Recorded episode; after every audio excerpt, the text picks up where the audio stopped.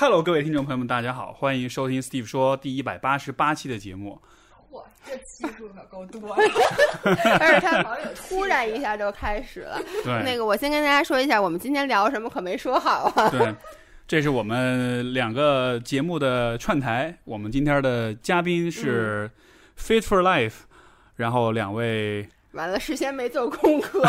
两位主播举造跟维亚，然后欢迎大家好。对。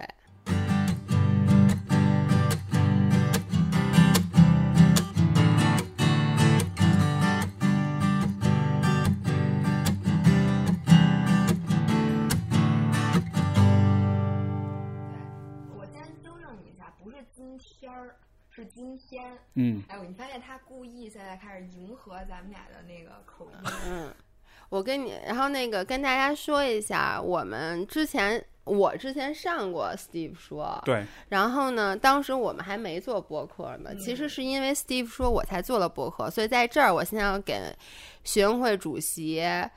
不是道 不是道个歉，怎么说？给他一个 credit。对，感谢他一下，因为其实之前我们两个一直就说想做播客，但一直就没做起来，因为老觉得这是一件特麻烦的事儿。三号觉得这是一件特麻烦的事儿，也不知道为什么，觉得什么得弄设备是不是？而且觉得录播课吧，这时间一分钟就是一分钟，跟我们拍视频不太一样。你知道拍视频其实你可以自己通过一些技巧去把这个工作量给控制住，对，但是呢，拍播客我不能说我产出一个小时的播客，我录半个小时试试，它可能加的音乐有点多。没准儿也行。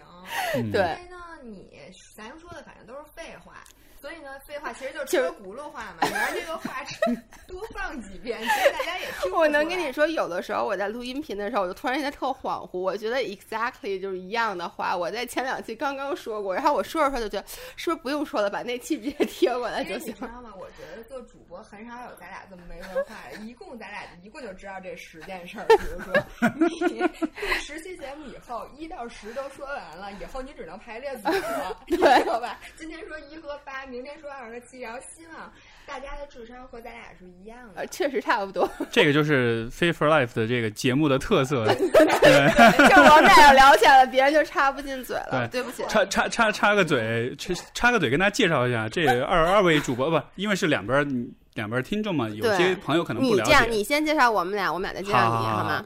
这个呃，这两位主播包括你们的节目叫 Fit for Life，然后 Weekly Girls Chat 啊，Fit Girl 对 Weekly Chat，Weekly Chat，对，每每周周聊，然后周聊，然后然后是而且而且每周两聊，一开始说好了一周一聊的，但是某些人耳根子特别软，粉丝一说啊一周一次不够听，丫就改成了一周两聊。对，呃，两位是健身和这个美食博主，我能这么说吗？可以，我是嗯健身博主，你是美食博主，可以可以，所以其实就是我们聊的，就是所有只要你减肥，只要你健身，嗯而且只要你不成功，你都适合听我们的播客，因为我们俩比你还不成功。，对，然后而且嗯我们是那种就是特聊很多女性话题，嗯、对，然后呢，还有一个就是，如果你觉得你自己生活特别惨，或者说你觉得你自己特别失败，你自己特别没文化，你自己特别笨，你就来听听我们的节目。听完以后发现，我去，我这个还过得不错。对那你来介绍一下 Steve。OK，我来介绍一下 Steve。大家可能我我你知道那天我说要跟你过来录音频，好多底下人都留言说，当时就是因为咱们俩的那期节目才知道我的。然后关注了我们的微博，然后后来我开始做音频了，也特别高兴。所以呢，Steve 是我们的音频启蒙启蒙导师，算是。当时在做音频之前，好多那个关于怎么做，我记得还咨询了你好多。哦，对，上回我们还上回我们还在那个吃饭的地方聊了一下，嗯对对，然后呢，接生婆呗，就是，对，然后 Steve 是我们是我的大学同学，然后呢，somehow 因为我们俩老在，虽然说并没有一起录节目，但是我和那个维亚老在我们自己台里插他，因为觉得就是隔空插他，你这么说，咱底下的留言能还有人向着咱俩吗？啊，本来也没人向着咱俩，是因为那个 Steve 跟我们两个就完全不是一挂的，他是一个心理咨询师，所以他做的课音频的内容还是比较偏正经的，就是说白了就是废话比较少，干货比较多。嗯然后呢，他在我们大学的时候是学生会主席，然后我老插他，是因为我特别瞧不上学生会主席，就是我从小没当过班干部，所以 我就憎恨所有的班干部。小卖部花五毛钱买一三道杠，然后一下学回家就带上，我跟你说早上起来赶紧摘 了。我从小到大当的最大的官儿是我在初中的时候当了宿舍长，于是我们宿舍就年年被评为最差的那个宿舍，所以我就特别讨厌当官儿的人，我觉得他总有一股官腔，然后呢特别自视甚高，所以这个就是我我一直都是这么称戏称那个 Steve 为学生会主席。所以我必须得跟你说，我也自视甚高。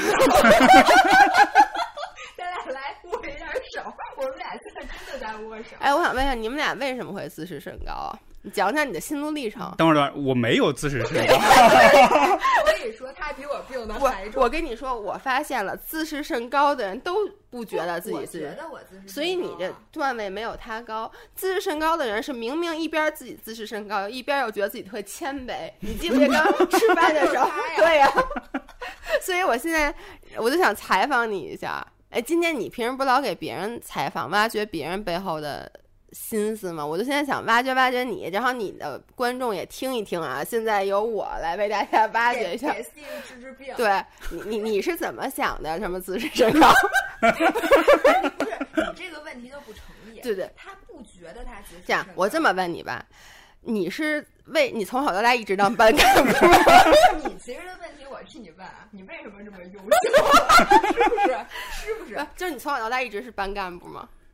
好像有一段时间是吧？小学的时候是，后来就还好他。现在的表情都能作为表情包，就是自视甚高表情包，因为不是不是，这个这个这个这个其实是特别大一个误解哈，就是说我澄清一下，其实我就是在大学阶段那个时候，其实我自己是一个挺就是挺迷茫的状态，我其实不太知道应该怎么面对就是他人，包括做学生会的时候，为什么是自视甚高？其实不是，就是你们有没有那种时候，就是你不知道怎么。面对大家的时候，你就会装作很镇定、很若无其事，然后什么都不 care，就好像想显得自己很很沉稳的样子，但那那是装出来的。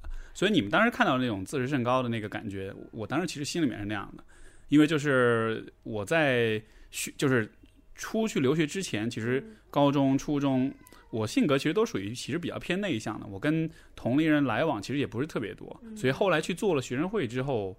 那个阶段其实是对我是个蛮大的挑战的，要跟不同的人去接触啊、交往啊。我又属于那种在那个阶段我情商特别特别低的那种状所以。你看啊，他每一句话都在为什么说他自视甚高？因为那个时候我情商特别低，就觉得他现在情商特别高我。觉得呀，其实他和我，或者说和咱俩是完全相反的。我们都是因为不顺儿，但是他做的呢是故作镇定。我是自黑自视甚高，对咱俩是自黑。对就上来呢，先把自己放在地底下的位置。其实目的是什么？不是因为我真的觉得我那么差，我一点都不差。咱们是因为特别怕人家说啊你不行。对，然后呢，你就非常确定，其实你比较确定的，人家可能会说你不行，但是呢，我自己先把这话说了，让你无话可说。对，啊我觉得是。所以其实咱们仨都是内心不顺儿的，只是表现出来不一样。但是嗯我可能是一个 combination，就是一会儿自视甚高，一会儿觉得自己不行，所以我觉得我可能是嗯属于那个病最重的那个。你别说你之前，我现在都是这样。对吧？就如果比如说我去一个新的 group，然后那 group 里面所有其他人都比较熟，然后我基本上就是两就是分裂两个极端我有嗯可能呢就变成了一个就是非常沉稳的那种，就不跟谁都爱搭不理的。对对对，然后也有一个也不知道哪根筋，就是走到了另外一个，就是我上来就跟别人说，哎呦。大哥，我可不行啊！我特别差，我特别什么都不知道。嗯反正就是这个，但是总的来讲，就是因为你特别紧张。嗯对，不是这个，你不觉得大家都这样吗？从小到大都是都是先是一个很 awkward、很尴尬、一个很这个手足无措的一个 teenager，一个年轻人的形象，然后你才随着年龄增长，你才一点一点的知道自己是谁了。哎，但你觉不觉得，就是你你回想起你你以得就是特别 awkward、特别尴尬、特别手足无措，我现在依然 awkward，只是只是比较会装而已。但是你不觉得你脑印象中的，比如说你原来的同学，你按理说大家第一一次见面，所有你要说尴尬都尴尬，但你从小到大你就不觉得别人尴尬，就说明大家都装的装的好呗不。是，我是觉得你其实是感受不到，你觉得别人好像浑然天成的，人家就是对，就就在那儿，嗯然后从你觉得同学好像也没有那么大的变化，你就觉得你自己变化大，是有这种感觉吗？对，因为我觉得人在看自己的时候，其实他就会都带着，其实我就看自己反而会带着偏见。我觉得，因为为你看你自己看的最清楚，你其实最了解你所有的毛病啊、缺点啊什么的，所哎，以那我问你，你现在回想一下你大学的时候，你觉得你招人讨厌吗？我招人讨厌啊。因为那个那个时候，一个就是说是你们说的会自视甚高吧。其实我真的心里面，我真的不觉得自己比其实说句实在话，我开玩笑啊，啊说你自视甚高，但其实刚才我觉得薇娅说的对，其实是因为你总是感觉比较优秀，就或者你给人感觉就是你表现出来的是一种比较优秀的状态。怎怎怎么叫比较优秀啊？比较优秀对，就我跟你说啊，就比如说，我记得有一次是怎么着啊，学生会有一个什么事儿，然后呢，当时要主持一个什么，好像那女主持突然来不了了，我具体因为啊太久了，有点记不清了。哦，马上就要把怨恨说出来。对的，怨恨就要说出来了。然后当时不知道谁就说说，要不然让就就说让子教去去试试什么之类的。后来你当时就问我说：“你主持过吗？”我说没，我说没有啊。然后你说：“哦，这个我跟你说，这个主持好像是卡拉 OK 大赛还是什么？说这个主持啊，我说但是我这人特别开朗，我说我不会就是怯场怯场的。然后你就说这个跟一般的这个 public speaking 还不一样。我跟你说，这个你这你要没有主持功底，这件事儿你是做不来的。就是你知道你说话的那种语气，我完全不记得这件事儿。然后当时在我心目中想，傻逼 从此之后就结下了梁子。哎呀，对，但我难难怪啊，一直一直说我原来是这么一个事，哎，不是我真记不但是你知道，所有人对你当时都是那个评价，我觉得就是因为可能因为你，比如说你你有一些技能，别人确实没有，但是你可能就在表达的时候，就是觉得啊，就理所当然的表达出来了。我想跟你说嗯，如果是我，我也会这么说的。因为首先我就认为我自己是一优秀的人，我就问你，优秀它有错吗？就我自己本来就优秀，然后我还必须藏着掖着，我就不能说人优人优秀，对吧？然后你夸我，我也不能接这茬儿。对呀、然后我凭什么？我优秀啊，我我还就怎么着了？对，你看，像我现在就是，我就把自己都踩在脚底下，然后呢，这样子我稍微干一点点好事儿，我甚至连在我们家拍照片的时候，把我们家空气炸锅上那灰擦了，大家都给我鼓掌，你就觉得这样做人岂不是更舒服吗？但我就想问你，就比如说你在这方面确实很好，因为 Steve 确实是一个优秀的人。那你说你就是嗯他已经开始舞，不真的真的，我这个不是那个捧哏，我就说这个确实很多方面就是优秀，他就是比别人经验多。然后他说的，他认为是对的，其实很多时候他就是对的，只不过你当时不爱听，对嗯，吧？因为你这么说出来，大家都接受不了，但其实你说的是对的。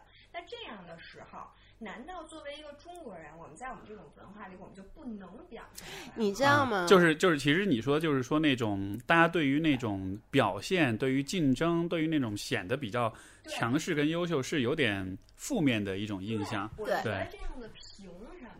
就是你举，比如说啊，我就想象，如果当时是一个比较会说话的中国人，嗯，或者不是会说话，其实这个不不，对了。我我我就你知道承认我确传统实不会说意。义上的，比如说我，比如他也觉得我可能不适合来主持，嗯他可能就不会，因为他当时那种整个表就会圆滑一点，对，他会很圆滑，哎他会说：“哎，我觉得这个你没有时间准备，因为这次内容还挺多的，说这个。”大家都已经，我们都 rehearse rehearse 了很多遍，说你突然加进来的话，可能别人要再给你 rehearse，然后呢说，哎，要不然就你知道吗？他会找一些对，不是因为你个人原因，而是一些客观原因造成的这个。这个真这个是我觉得是真是没有这个熏陶跟氛围。你现在会了吗？嗯、就我我觉得是在那个阶段的话是。因为你想你在大学的时代，你会说这些话，你嗯。肯定是因为你爸妈或者是你身边有那么一个氛围，就是大家会那么说，嗯。你才有一个模仿学习的过程，嗯。对吧？所以你在那个阶段，我确实是没有，就我爸妈不是那种很油滑、很嗯。很会说话那种人，所以就真的是没那意识。如果你现在的话呢，你可能会觉得说，我会我会我会有更强的那种同理心，我会考虑到我这么说对方有可能不舒服，我会有意识的去其实我觉得换这是人一个说法成熟了，这也未必是说你变得更圆滑了，而是就是像你说的，就你考虑别人感你以。前年轻的时候就是不太会在乎别人的感受，我自己舒服就行了。但是你现在其实你会越来越意识到，我说的一句话可能会对别人造成一个什么样的影响，所以说话会更谨慎了。你不觉得咱们现在说话都比以前谨慎了吗？我有时候觉得吧，这种会说话是一个非常没有必要的事情，因为我觉得它对整个社会的效率是一种减退。就比如说，我明明是想跟你说 A，但是呢，由于嗯考虑到你的这个感情，我说了 B。有两种情况，一种是你接受了。一嗯种是你说，比如说你说你没时间准备，你说我有时间啊，我是 你怎么说？然后你但你要说我说我不行的话，我行啊，不是，他说的是你没有经验，那嗯你至少知道我确实，因为他说的是实话，嗯对吧？那你就知道我如果想当一个主持人，我今后就只要积累经验就行了。这不是说你太矮了或者你太高了，这你是没法改变的，这你就直接是伤人了。嗯他说这话他并不是伤人，只不过他是把你现在的最短的短板告诉你了。这一点其实除了就可能当时有点 hurt 你的 feelings，对他对你都是效率最高的一种沟通方式。我不接受。这个不是不是不是，这个 这个今天现在就卡拉 OK 好不好？你们俩现在开始主持，那不那不行那我还是参赛吧，我要 唱歌。你第一，不是这个这个这个这个，我当时心态我解释一下，其实我我是这样理解的，我当时为什么会那么说，其实。我我我回忆起来那种嗯心态，我估计应该是说，不是，是我不是，我只是按照我对自己的了解做一个推测。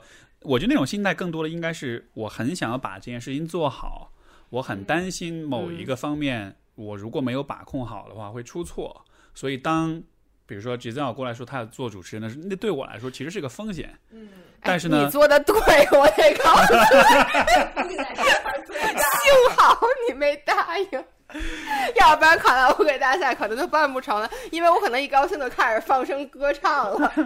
不是，但是就是说，如果是现在让我再回到那个场景，我可能会告诉你我的担忧是说我嗯嗯我其实不是针对你怎么着，我只是想我很想把这事儿做好。然后我觉得，如果这个时候换一个我不了解的人来做这个事儿，我会觉得可能会这不是在我的把控之内的。但是呢，如果你觉得你能做好，我们可以比如说我们可以讨论一下，就是会发生一些什么状况，或者是你有一些什么心理准备，或者是你的擅长是什么，就是我可能会给更多的机会我们去沟通一下。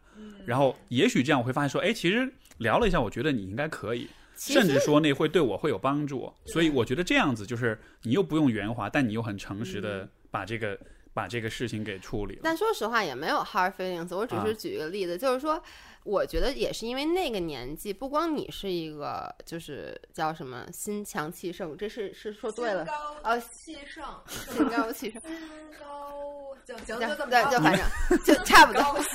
对高。对，就不光你，因为别人，大家每个人其实，在那个时候都是那样的。对就是你现在，其实别人说我，我特别欣然的能接受。我觉得别人你现在根本不会是 volunteer 说我要干这事儿，对，而且现在就别人谁说我什么，我觉得哎，这说对。而且你知道我还有这个毛病，你可能还没发现。但在那个年纪，我觉得年轻的时候，大家都是觉得自己自视甚高，要证明自己嘛，自视甚高，而且觉得自己都 special。对他其实未必觉得我就是最优秀的，但是我是觉得我的点你不懂。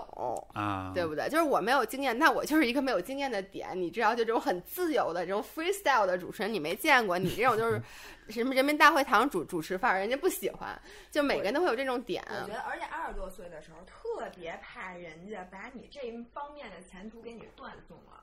因为你二十岁的时候最怕的就是别人给你往里框框框，然后越框越紧，越框越紧。你就想，我才二十多岁，难道我这辈子都不能主持了吗？你会往心里去，你就嗯心想，我现在你不让我主持，难道我这一方面以后我如果万一当新闻联播主持人了，就因为你这一句话毁了我一世的前程，所以特别怕人。而且我二十多岁的时候，我完全不能接受别人说我的缺点，什么缺点我都接受不了。就明明我知道这说的特别对，我也不能接受，是因为我特别怕这个东西会留变成了我一生的污点，因为我会一直把住这个缺点不能自拔。但是我现在就完全不会了。嗯，你那那其实维亚你算是比较应该说竞争心比较强的人，我可以这么说吗？我竞争啊，是吗？但是你会啊在他是他说过，嗯啊就只要这个东西需要竞争，我基本上就退出了。就我不能接受，就像你们说打巴西柔术，啊我都不能接受跟另外一个人去，就就俩人争第一，我都不争，我不知道为什么。你看他他又很喜欢比赛，他又跑马嗯拉松，他但他的比赛他特别逗，他从来不是说我要跟别人去竞争，他是我给我自己定了一个目标，我完成了这个目标，我是超越了我自己，但他是。非常，他是一个特别不喜欢跟别人起冲冲突的人，包括我们俩基本上每次嗯咱俩之间起争执，一般都是我先说，我先表达了一个我觉得这事儿，然后呢起，咱俩才会去说。就你一般就是，比如说你看到一件事儿，你觉得，哎，算了，对对对吧？他老是是他是这样子那的一个人。那如果你你有没有想过，那如果你不怕跟别人起冲突的话，嗯，那那就起了。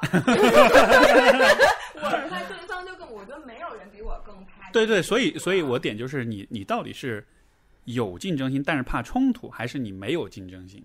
你给我 define 一下竞争心，比如说是一个什么样的事儿，我因为你因为我会说这是因为你刚才说到，就是你特别不希望别人说你有什么缺点啊什么的，就好像你嗯其实是很在乎你别人怎么看你，怎么评价你，就好像你不不太允许说别人给有一个误解、有个成见什么的，嗯，对，就是。我年轻的时候，啊哈，对，然后我现在就变成了，我有的时候知道别人这样看我，我也知道别人不对，但是呢，我我就觉得这是效率最高的一种最简单的方式，就你这么看我行，那我只要你不要影响到我做事儿，你就这么看就这么看。就我想跟你说的是，像你啊，你原来是你觉得自己特别不会说话，然后你现在呢是觉得越来越会说话了。而我正好相反，我从小是一个特别会说话的人。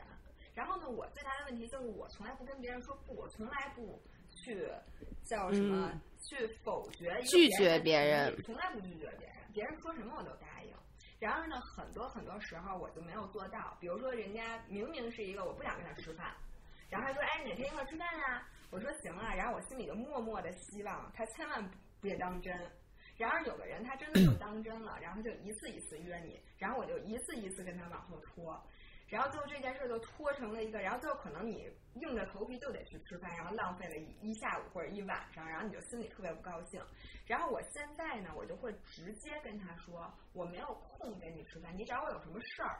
然后我会用最短的这个句子在微信里给他打过去。我知道他可能会用一个有色眼镜看我，就觉得这人怎么这么大架子，说这明这还没红呢，你刚才差点用了“明星”这个词，我抖了一抖。就说你这个几九线那个小网红怎么都敢这样？但是我就觉得这个是对我来讲效率最高的，嗯因为我这句话只要放在那儿，他绝对不会再跟我提这个要求，而且他如果真找我有事儿，那他看到我这个微信，他就会直接说了。对，所以我现在反而变成，而且嗯我的这个点在于，我现在不在乎他怎么看我了，我只要把这个事儿先解决。嗯就你要找我有事儿你就说，你要找我没事儿，咱俩就别见别吃饭。嗯懂我的人自然懂，不懂的人嗨无所谓。反正我现在是也见不着任何人，也没有同事，嗯，就只有 partner，对，只只有一老伴儿。所以等于现在社交圈没有了，你对知道吧？总总结一下，这就是人成长了之后的这种变化哈、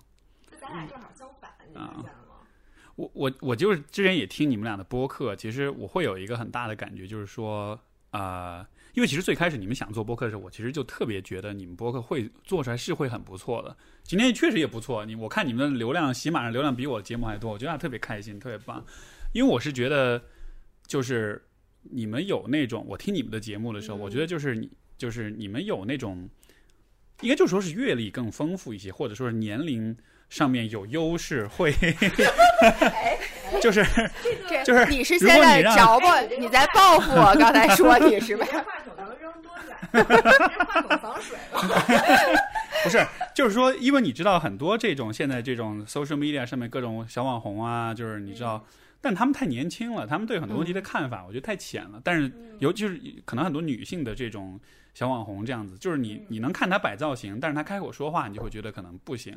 但是我是觉得我对你们俩的印象跟感觉，然后我是觉得你们的这一面其实是蛮适合在播客里呈现出来的。嗯所以我听你们的节目的时候，我会觉得，就是虽然你们表达都是那种好像，就是就是比较日常用语，不像我这样煞有介事的很很很很严肃正经的。但是我觉得你们的一些思考其实还蛮有意思的，而且是是中间是带着智慧的在里面的。我觉得如果是在我就说我是个有智慧的人呗，你老不相信。别人说我都不信，主席说你还，行，我以后给你买一个 T 恤衫，对我我也会，背后主席说智慧。哎，咱们是不是可以做个周边？可以，没有，因为我觉得就是我们俩最开始录博客的时候，有一段时间我们特别喜欢分享感受。然后呢，一个年纪比我们大的朋友听了以后就说说你们俩别老就是什么上纲上线，就是老嗯每每次总要去拔价值，就是说因为。嗯，就是你们俩其实还挺年轻的，你们俩拔价值，别人会觉得没有意义。但后来呢，我们不拔价值，发现大家老，大家其实喜欢听我们俩拔价值，因为发现听我们的人比我们都年轻，就是我们可能说实话啊，没有那么多的阅历，跟可能一个四十多岁的人或者五十多岁的人比，但是呢，比听我们的节目的那些二十多岁的人，咱们还是有一些东西可以说的，对吧？是，然后比咱们阅历多的人呢，他不在乎你说什么，因为他在洗碗，所以对呢，他也听不太清。比咱们阅历多的人，他就听咱们前面就讲那些废话，就是讲一些事他儿他。就是想开声儿对听着。哎，你的听友，你你看过数据吗？他一般都是几点听节目？晚上十点十一点，哦，那跟我们一 样。对睡前睡这个入助眠的节目，听的我们俩惊呆了伤心因为我在想，你伤心，我是惊呆了。是吗？因为我是一个特别喜欢在睡，我你的播客我也是在睡前，我我习惯睡前听东西，我睡前就喜欢听播客，但是我睡前绝对不会选咱们俩的播客听。对你俩节目怎么助眠啊？一会儿就然后一会儿噼里咔嚓，然后一会儿什么对乱七八糟的。我对他的节目是不助眠。因为他的节目是，就是他他们的他的东西真的是比较沉稳的东西，你知而道吗？而且听完他这个，就本来你心里一身包袱，听完他说，你就说啊，嗨、你看他这给说别人吧，我也这样，那行，那我没毛病，我睡觉了。就是你是一个 meditation 的那个过程，嗯。听咱俩的这个没有这个效果、但听咱有另外一个效果，就是觉得我真傻，听，哎呦，这叫真他妈傻，我还行，我还行，就这种感觉，哦，那也是，嗯。反正听完了之后都是身心比较放松的。嗯，对因我我觉得人因为睡觉之前还是有一个声音在耳朵边，就耳语那样的，对。是让人安心的。他是不能有声，我是必须要听东西？我不听，我那你听东西吗？我睡觉之前，我跟我老婆聊天啊，哦，哎，你不是们俩都会躺床上聊天？会啊，就会聊天聊各种乱七八糟我们就聊聊聊到困了，然后就睡了。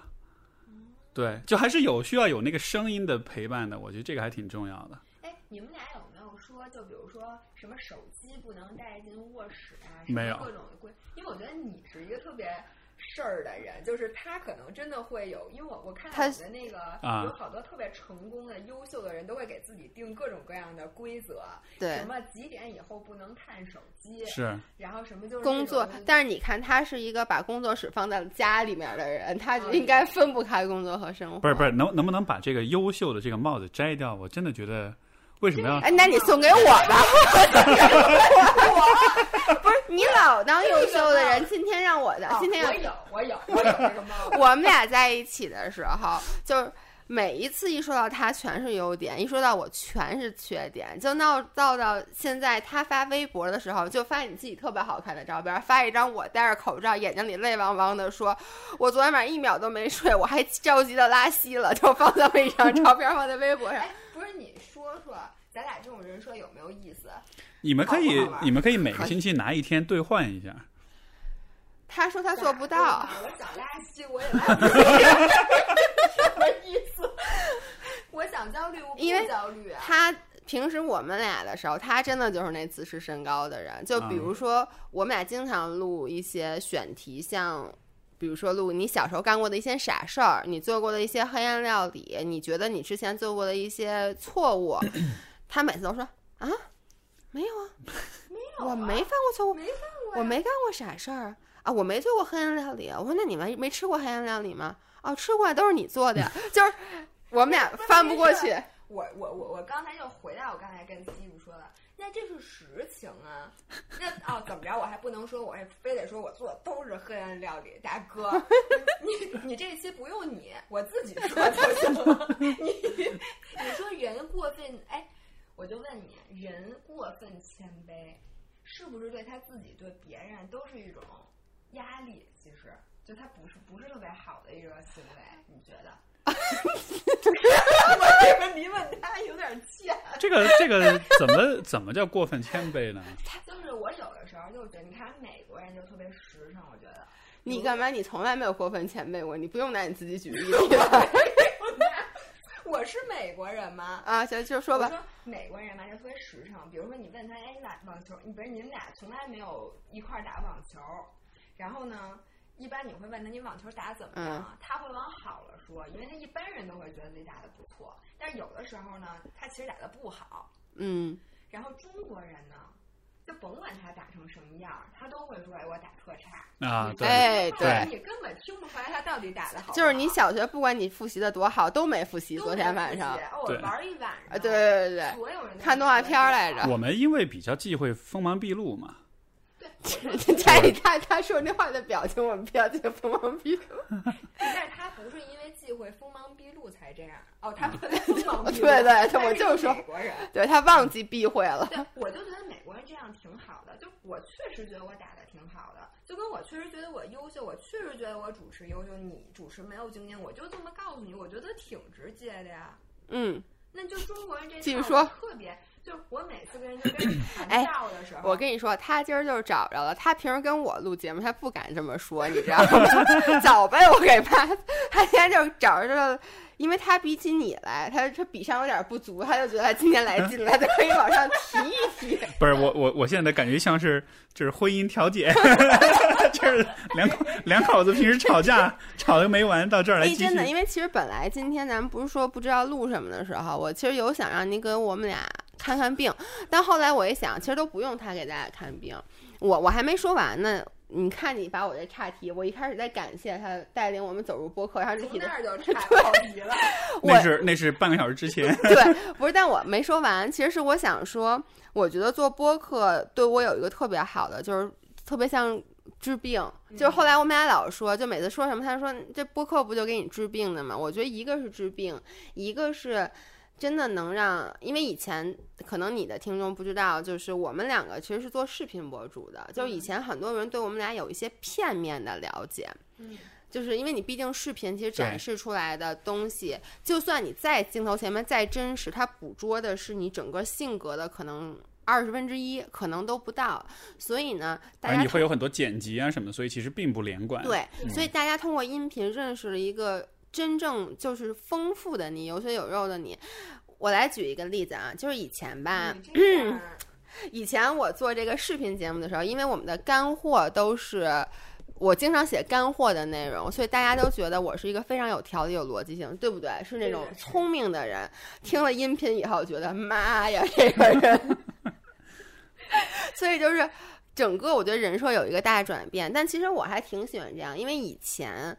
我我虽然不说我总是装，但是比如拍视频的时候，我还故意去，我真的会收拾规置一下我身后的衣衣服呀，或者规置一下这个屋子。现在是该怎么着怎么着，因为大家已经接受了一个最差最差。我就像你开始说的，我已经把自己打到了地底下。嗯，我我就在音频节目里把我所有的，甚至大家听着，我百分之八十之前是在扮傻。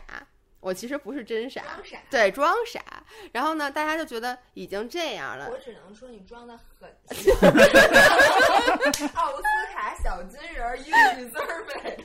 对，但是我觉得就是做音频，让我们俩整个变成了一个放松的状态，在视频里也变得更加放松了，发微博也变得更加放松了。你不觉得？录音频对你有什么帮助啊？我觉得跟你们说那个感觉挺像的，就是你把我其实以前也是，我以前是写文字比较多，然后我觉得也有也有一个类似的感觉，就是你写文章的时候，你就会特别正经，会特别煞有介事的，然后容易不写那种口头，就明明一句话就口头能说出来的，非要把它写成那种特别别人读不懂的话，或者用一些四个字儿四个字儿的，就是不就是就是不说人话，对，比较正经，什么事儿都上纲上线，比较容易拔高啊这样的。对对对。但是就我觉得也是做播客之后。可能就是跟大家对话的那个感觉，就会就是你在说的过过程中，如果你很上纲上，你会注意到，哎，我好像太正经了，我得、嗯我得稍微稍微调整一点儿。嗯对，我觉得你知道对我是什么感觉吗？我以前上学的时候就有一感觉，就这个题呀、你要悄无声息你自己做了，其实你不是真的会了。你什么时候能给别人买这题，你一你给别人一讲题对你发现你不会，然后你好多地方都是卡的。嗯然后我发现做音频呢，就等于你把你自己的这个人生哲学或者你自己的这一套，review 了一遍一遍。对，有的时候你突然发现，哎，我为什么这样啊？就你讲不出来的时候，就说明你脑子是乱的。你这个事儿嗯你也不知道你为什么这么干，然后你一边儿给大家讲，你一边儿就重新思考，你会会。思考，而且最开始你自己可能不信，你说三遍之后你就信了，你知道吗？比如我原来吧，我并不是真的每天都起很早，然嗯后我在音频里面呢，就老爱说早起这件事，主要就是打击你，因为你起特晚，对我就老想说我早起这事儿怎么怎么好。于是呢，我真的越起越早，因为你说三遍之后，这个就变成内化成你的人设了人人设。那所以你看，你老让我去扮演这个比较差，我老去诉说我的焦虑，哎，咱们咱反转过一次，你记得吗？没没成功嘛？但是你 自己要往回调，因为你有俩字儿不认识，还是把俩字儿念反了。你说我怎么帮你？反正我就觉得就是我，但是确实是，就是你在讲的过程中，像他是把自己一些可能信念也好，更加强化了，在做音频的过程中然后。你在同遇到同样的事儿的时候，你不乱了，就按照嗯音频的思路来，对就可以了。然后我是一般就是焦虑的时候，我找不着焦虑的点，就是有时候我经常很焦虑，或者我经常，我不刚跟你说我之前有过一次 panic attack 嘛，就是而且当时 panic attack 发生在录音频之前，我们俩录啊视频的时候，我有了我第一个 episode，就我第一次 panic attack，然后我就在那儿哭，就无法控制自己。然后结束了以后，我完全不知道为什么。然后结束，他说音频还录吗？我说录呗，看看病。结果录的过程中，你就自己给自己就梳理了就是你在说你刚才发生了什么。对我一个在梳理发生什么，然后我就说这个可能是因为什么什么什么事儿，可能是因为哪件哪件事儿。然后你梳理完了以后，你会发现你把你自己的这个焦虑都给弄明白了。我每一次现在每周我们是周一或周二去录音频，我都会把我整个上一周周末整个的这个焦虑的情绪梳理一遍。其实就跟你找一个心理医生是一样的。其实我觉得心理医生，我不知道你。啊，对不起工作，大家所有人只需要一一个录音笔就 就是你知道，好多心理医生，他其实我听到的就是你是要 echo，是是叫 echo 吗？那个那个词。就就 paraphrase，对对对，你要 paraphrase 你的，你要示意，你要复述，对，其实你就是把我我之前看那个，就是你很焦虑，哦，我很焦虑，哦，你很焦虑，对对，其实就是让 我明白我到底这个情绪是什么。我你嗯需要把我的情绪帮我提炼出来，但我觉得录音频是有同样的效果的，就是我自己说完了，好像我整个人就 flow 到空中，看着我自己在说，然后就是看到我自己这个整个过程。因为因为其实思考是很难的，就是你要把你自己的想法，你、嗯你纯靠坐在那儿想想。是很难很难理清楚，嗯你得有很强的思考能力。所以说，说也好，写也好，其实都是一种辅助思考的方式。而嗯且我觉得语言本身是一种工具，对，就是因为语言它这么长时间，它是带着文化的。有的时候你用不同的语言说出来，会给你不同的反作用力。然后用中文说出来之后，你可能是这个感受，你用英文再说一遍，接下来我英文真好，那你你和主席终于有个共同点，就是英文特别好，对，我们俩英文都特别好。太棒嗯了！我跟你说，那接下来你们讲讲怎么学英文。你们你们在此插入一个广告，可惜没有。你们俩的播客现在为止印象最深刻的 episode 是哪一集？有吗？哇塞，我还真的因为其实你们俩节目基本上都是你们两个聊，就你们一般是不太有其他嘉宾这样就有过两次两三次，两次对对你是第三个。啊。嗯所以我们还真的，你你有特别印象特别深的一期吗？我印象深的都不是那种，你看这就显得我是一个肤浅的人。就吃吃东西了，不是，我印象深的都是那种特别搞笑的几期，就是一个是因为。我自己有时候会听我们的音频，然后其实我听的时候会发现有的，就你其实会审视出来这期说的好，这期说的不好。我发现过于拔高的音频，我自己都不太喜欢。就我自己听的时候，我会听着觉得有点肉麻，或者觉得你还瞎拔什么高？你说车轱辘话他们来回转，你说这点东西，你上上期已经说过了。你明明是在说我，你现在 在假装你在说你自己，我怎么这事儿不敢呀？对，那我给你讲讲我听那几期的感受。哎呦，我怎么总觉得？我怎么那么优秀？我这人逻辑如此的清晰。妈，你快说你听听我说的好不好？我一般印象比较深的就是那几期特别搞笑，一个是我自己跑步的时候我听，我就给自己鼓掌，太幽默了，好幽默。我傻的好可爱。就有一次你妈说特别逗那期，就是说什么去那个。叫什么？尼泊尔对，然后尼泊尔，我我说了一句什么来着？我也不记得，反正各种地理、地理、地理的错误。哦，对，然后说尼泊尔的首都是哪儿？我说说萨拉热窝。然后我跟你说那期节目亲妈，她从超市正在往我们家走，然后乐的蹲在了地上，然后戴着口罩，满满眼都是眼泪，乐的。对，就是这种，你知道为什么我会喜欢吗？因为我发现大家。就是真的会说说心情不好，听了以后会会开心。我觉得我是一个听东西跟你不一样，就我是一个听东西功利性非常差，因为我我们俩属于特别相反的两个人。他是工具性的，然后我是情感，我是一般去找情感依赖的，所以我很少去看很干的东西，除非我是要准备一些干货的内容。我一般听东西，我就是需要让我高兴，让我的缓解我的焦虑。所以当我看到大家一般那种地方那种。节目的留言，大家都是那种什么笑的从自行车上掉下来了呀，什么从跑步机上掉下，什么杠铃砸着脚了，我就觉得真的有帮助到一些人去缓解他们的情绪。我问你，你喜欢看什么样的书？是功利的书，还是什么侦探小说？哎，你看看他们家这个书，他这摆在这儿，但他不一定看啊。这是最近在看的，真看了。这是真真真看。他看的，看的都是工具性的书，对吗？我有用的。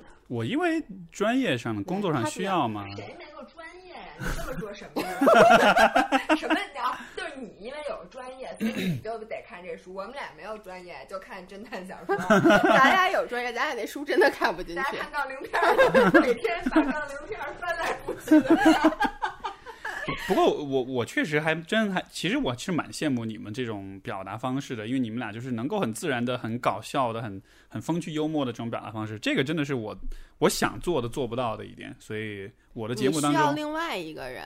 你每次请的嘉宾太严肃了吗？对我我听过几期你的节目，我其实听过说实话你的节目我听过很多，我觉得你请的大部分嘉宾，我不是那么不好，但大部分嘉宾其实气场跟你是差不多的，就是你们也能，我觉得你们的 chemistry 很好，但是呢，就是大家都很正经，对吧？就是因为因为其实我喜欢正经，我正经的那个感觉会觉得。就是满足一种对自己的一种想象，就是我是希望我能表达一些东西很清晰、很有意义、很深刻、很能引起共鸣什么的。就是是，我觉得这有点像是个审美的问题吧。不是，我觉得是场景。就是说我呀，我是一个人，什么？我是一个人，我不是一只猫。完了，我刚想正经一下，说错话了。我的意思是，我在有些时候，我必须要听 Steve 他这种播客。比如说，我现在就是一个我挺专注的。比如我开车，我就要开一个小时，那我一定会选择听一个他这样的播客啊，不助眠吗？因为它营养密度高，我就觉得我这时间没浪费。所以你看，你就特别功利，你干什么事儿都得。但是呢，比如说我听他的节目，我就不能跑步，因为我越跑越慢，越跑越啊，就会就会错过有些东西。而且我要是专心听音频呢，我就忘了我脚底下的那个步子。我要专心跑步呢，你说的话我一个的，因为你嗯，对我明白。要思考，你是要加工的，不是说就跟我跑步的时候不能听新闻，因为我完全听，但你跑见了，但是我没听懂，对。啊，听不懂，对。但是呢，比如我跑步的时候都爱听咱们俩的，不是你什么意思啊，张文雅？你你这什么意思？听咱俩的音频不需要思考是吗？我我咱录的我还思考，我录的时候都没思考，我听的时候思考。你是不是对我要求有点太高了？不是，刚说完，咱俩这种是在诙谐中，其实加大了很多的。大多数都是车轱辘话，因为我从头我就说，咱俩一共知道十件事儿，录来录去都是那十件，而且我自己知道那十件，我不知道吗？你懂吗？就是我就需要听一些。轻松幽默的，然后比如说我在做家务的时候，比如我一会儿弄一下吸尘器啊，一会儿弄一下这个，嗯听他的我就更听不懂了。我只能听像咱们这种娱乐不是性强，一你知道。咱们就是你知道适合为什么听咱们吗？就是咱们比如说他给打开了，听到前十分钟去干别的了，五十分钟以后回来能接上那种，还完了，我连续剧，还是那件事儿没说完一呢。共五张 DVD，中间那张丢了没关系，对直接看下一张，还能这样，对还是那仨人儿。对，我觉得你形容的很对，咱俩的播客确实有这种效果。对吧所以大家呀，如果你没有听过我们的播客，你不用从 Week One，我以为我以为你跟大家说你就不用听了，你就反复听今天这期就行。都一样一样的。如果你不能接受任何的营养呢，一定要听我们的播客，绝对不能错过我们的播客。挺好的其。实我看书，嗯，我跟那个 Steve 有点像对，，特别功利。但我一直不知道我这个习惯是不是不对。就是我对书，我不能接受这个书是纯娱乐性质，那样我会责怪我自己。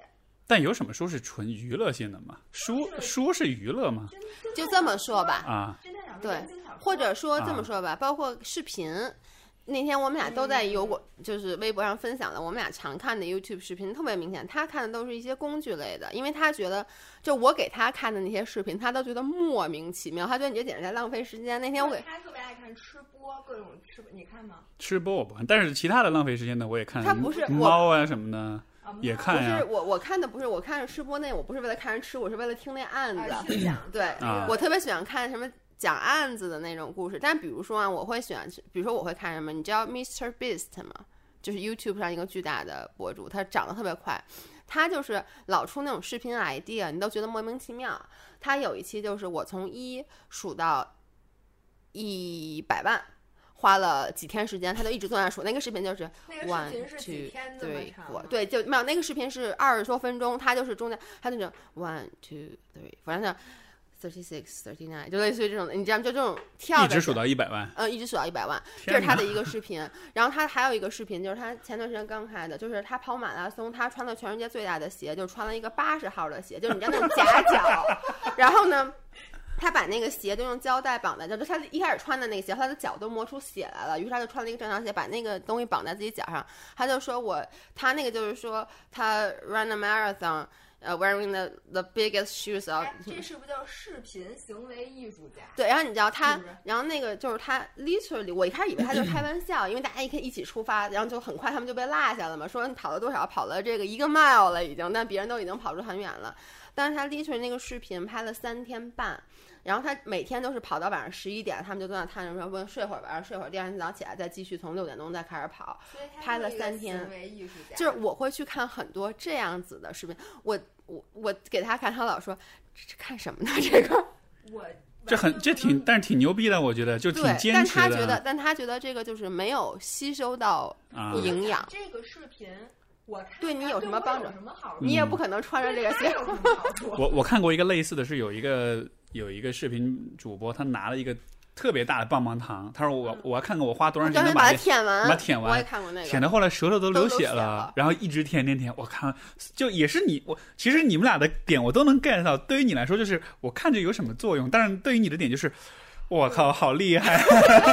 没有，你知道吗？我看他，我我我心想的是，就是 the things he do to entertain us，我就觉得这个人是挺 respect，真的就是 respect，就为了让让大家看 我也很 respect。所以就是他咋想？就是我看那种视频，其实我我我也知道我是在浪费时间，而且我每天我是一个 YouTube junkie，我每天花大部分时间在看。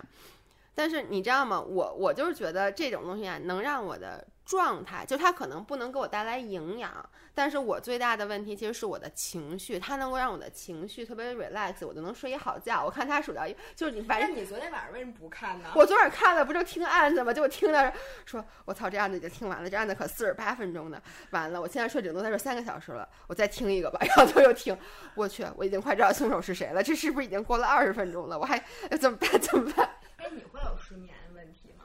现在不会，以前以前其实失眠还挺严重的，就是对，但是我的失眠其实是有，我觉得心理因素居多。我是后来有一段时间接受了一段时间心理咨询，然后就是你还去看心理？啊，对啊，对啊，对啊，就我曾经看过，可能大半年的咨询做了，还做了嘛，就是刚才我们不是说嘛，原生家庭嘛，就是你看对又来了对对对对但是是是有关系的，就是其实不是说赖，只是说就很多事儿，你想 figure out，就是对，就你没理清楚，所以你就不知道怎么回事，所以你得找个人说，把这一切全部都说通了，然后你知道怎么回事了，然后你心里的石头就放下了，是那种感觉。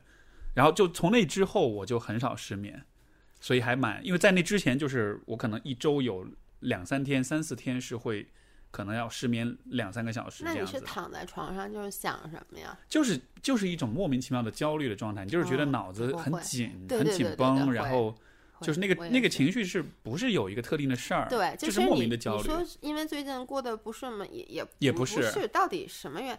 但我就有时候心跳特快，你知道吗？躺在那儿就觉得不踏实的感觉，所以就睡不着。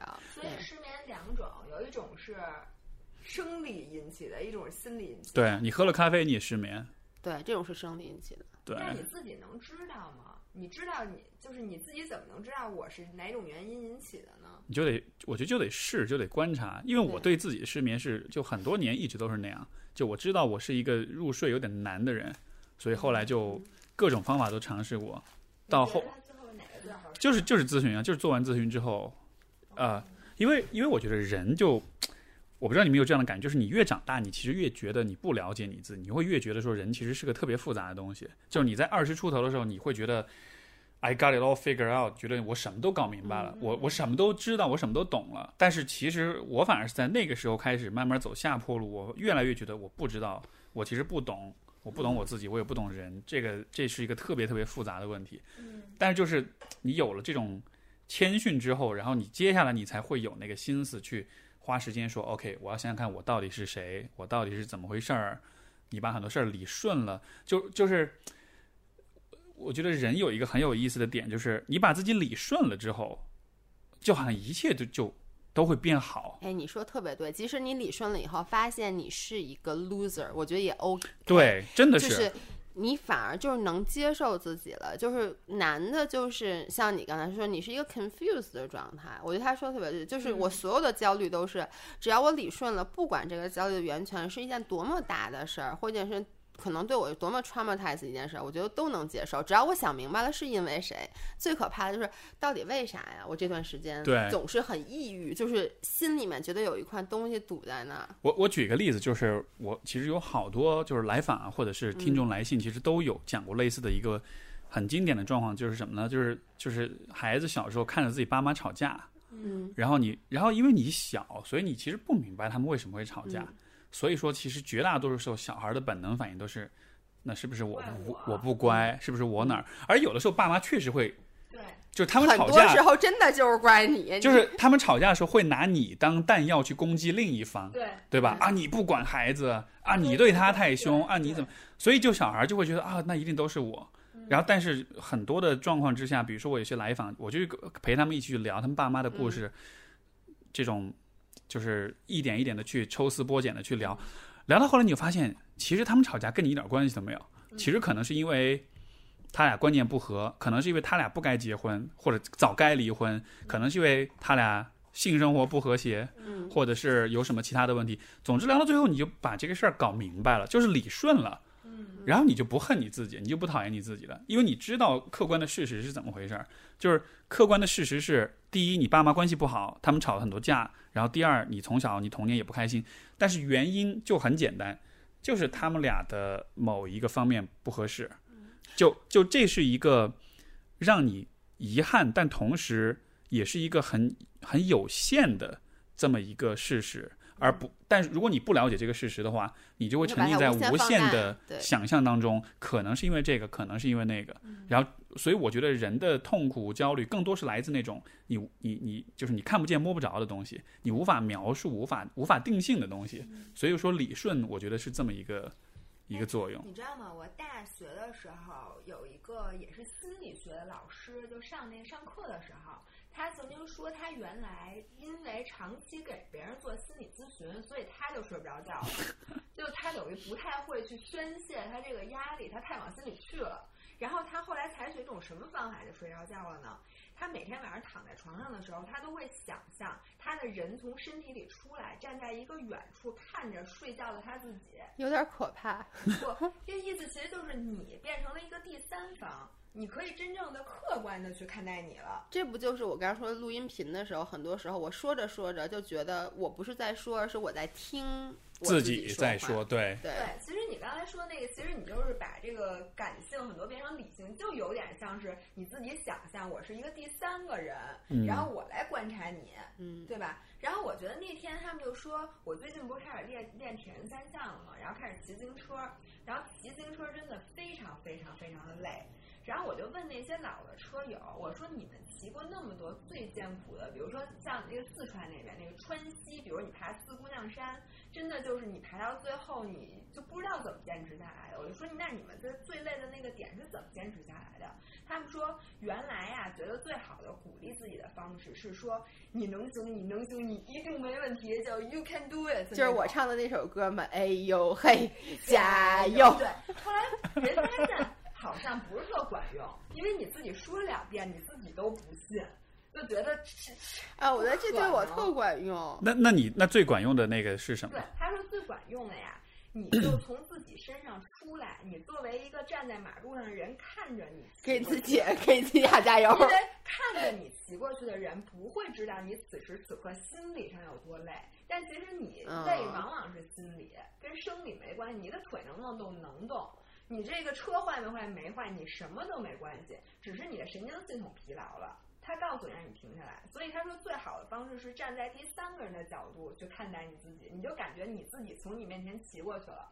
他说一般嗯他这样就能把所有的这些影响他，就因为身体啊，他不想让你骑了，他会给你发各种各样的信号让你停下来。这个时候只有你自己脱离开你自己，你才能克服过去。我觉得这个说的挺有道理。嗯，对，这个有点像是什么？比如说，这个两个人吵架的时候，然后比如说你要表达你的愤怒，一般大家表达愤怒方式就是啊，你个傻逼吧，就一顿骂。对，但是但是就我会让你，比如说有些来访，我说你表达愤怒，你就告诉对方，我现在很愤怒，嗯就是你去描述你的那个状态，我现在特别想要对你说脏话。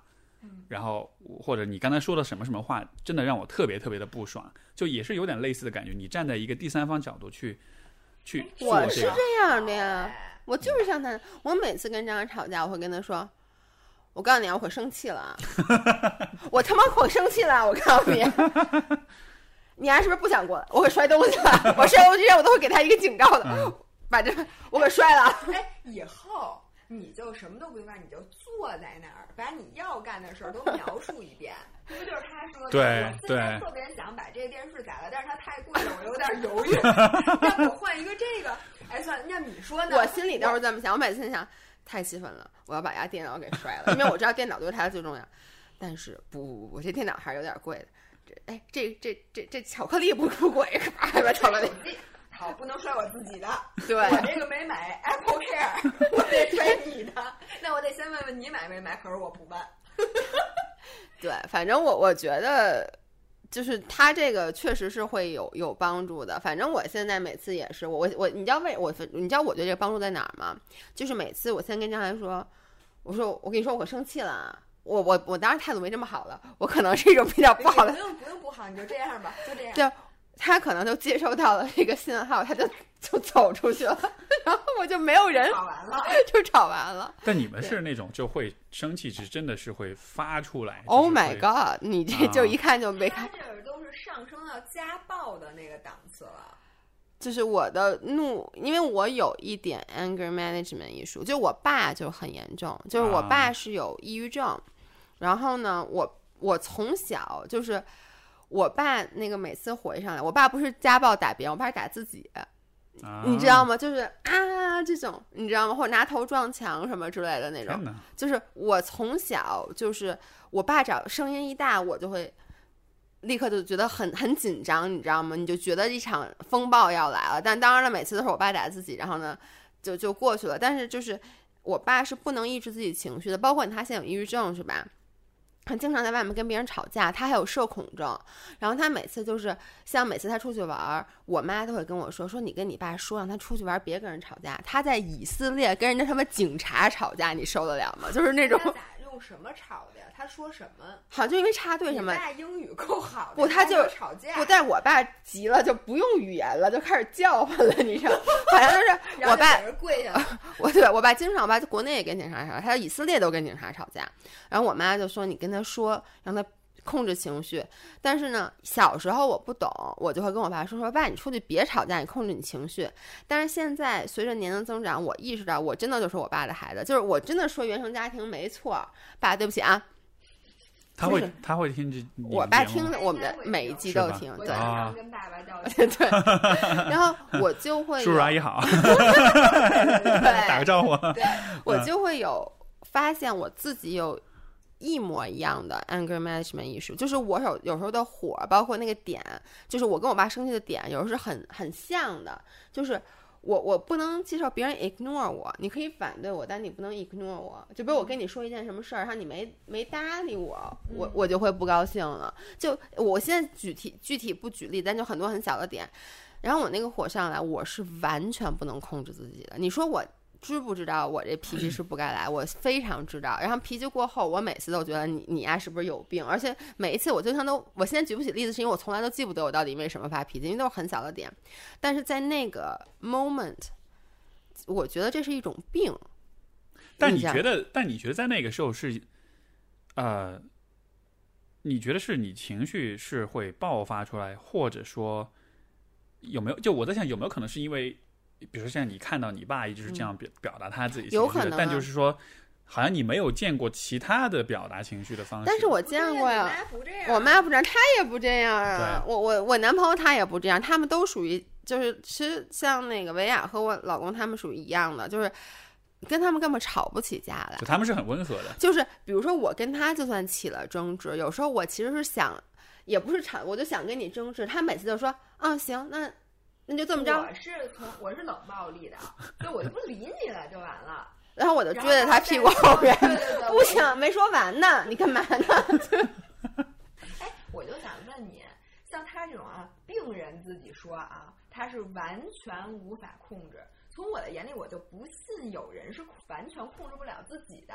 所以我想问一个大夫，人究竟可不可能完全控制不了自己的情绪？我觉得还是有可能的。真的吗？真的控制不了。就是你知道那个有时候那个怒火上来以后，就像我说，他有时候不是一个精神，我觉得他是一个生理上。一开始 trigger 一定是一个精神上的，肯定是比如说我跟我男朋友吵架，一定是他因为做了。一般不是一件事儿，是一系列的事儿。我可能一开始懒得理他，后来就到一个点，一定是因为这种情绪上让我爆发了。但是但你是你说之前会有一个积累跟一个逐渐的这个增压的这么一个过程吗？还是说是本来没有一切风平浪静，然后突然爆？我觉得，我觉得是有积累属。于神经病。对，我觉得是有积累而且我我们俩吵架不是很容，就是很频繁的，就是我们俩其实可能半年才哦，那超级不频繁，半年一不，你知道那次做做那个我们做吃播的时候，别人问我们俩多久吵一次架，我当时就说我说我们俩吵架不是特别频繁，我说半年一次吧，然后他在旁边说。半年还不频繁，你还想不想让我活了？然后底下弹幕都是吵架比他吵架频繁啊！啊现在现在好多了，以前我以前还挺频繁吵架的。你你吵架是会跟对方对峙的那种吗？讲道理，讲道理吗？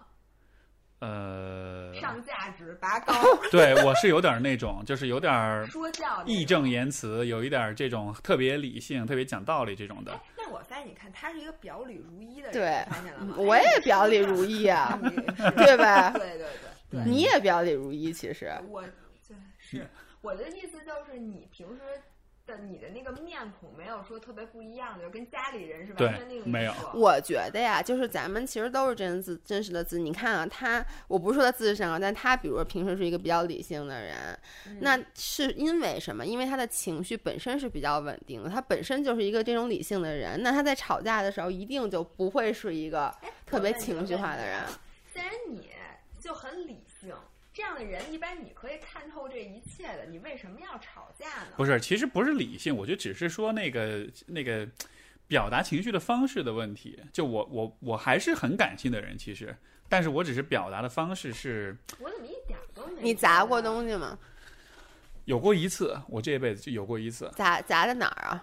砸了一个杯子装，修的时候砸墙，不是不是不是，有过一次，就是就是就是唯一的一次，但那个是很，就是我其实是属于我的表达情感的那种丰富程度，其实还蛮丰富的，但是我表达的话，就好像是我一百分的情绪，我可能出能出来十分这样，或者二十分，就是在我比较呃。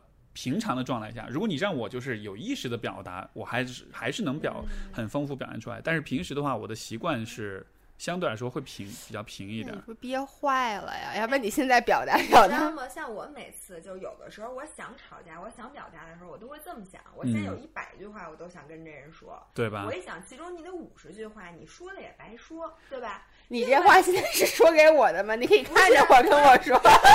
不是，另外五十，另外四十句，你说了他能听进去，但是他改不了，嗯等于也是白说。那五十句是他根本听，就是他所以不会最后就说了听的。十句。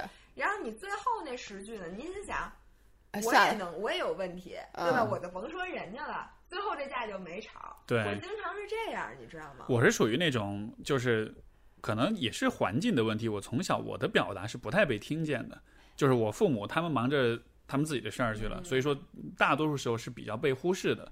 所以这样情况下，你就时间久了，你就习惯了不表达，因为你表达了反而也没人听见，所以说才形成这样一种习惯。哎，就是我有一个问题，你刚刚说原生家庭，你原生家庭什么问题啊？你爸先说你爸妈听你的博客吗？今天不是，因为我特想知道叔叔阿姨好，你爸妈他们也听，是吧？对，也听。叔叔阿姨好，叔叔阿姨，我没说你儿子那个自视身高，其实是我太差劲了，你知道吗？我看谁都自视身高。可能阿姨这会儿已经关了，你知道吗？有没有听到这。麻烦你把片这段剪到前面当片花儿，一个是一个是你们跟我爸道歉的，一个是我跟你爸道歉要。不是我现在也道一下吧，爸爸妈